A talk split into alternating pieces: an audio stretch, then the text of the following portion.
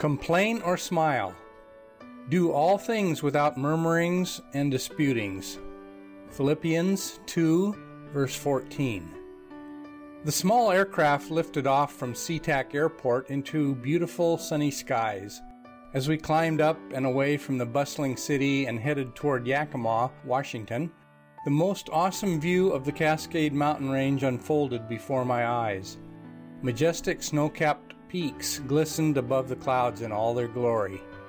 I was feasting on God's lovely piece of handiwork when a little boy a few seats in front of me started jumping up and down, shouting, Goodbye, city! Goodbye, people!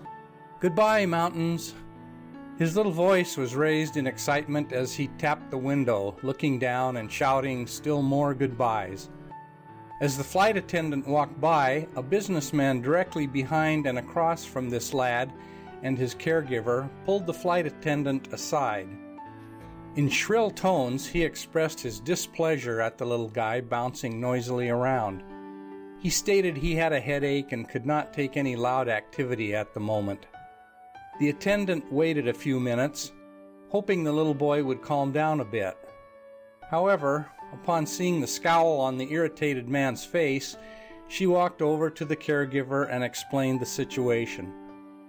The lady talked to her little charge for a minute, and suddenly he became silent, putting his small face to the window and hardly making a sound for the rest of the flight.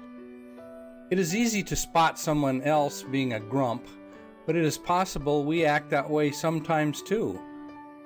How often do we complain or murmur over little things that bring temporary irritation or interruption?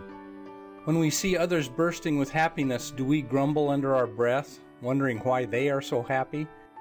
When a neighbor is up early and whistling a merry tune as he works in his garden, do we shut our window as we try to read the paper and hope he goes inside soon?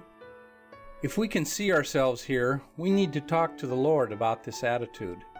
He wants us to find joy in all things.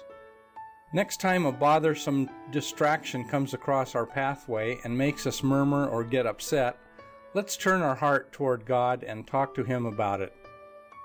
If we do, we will find that the frustration soon vanishes and a peace will fill our hearts. God will help us, as Paul wrote to the Philippians do all things without murmurings and disputings.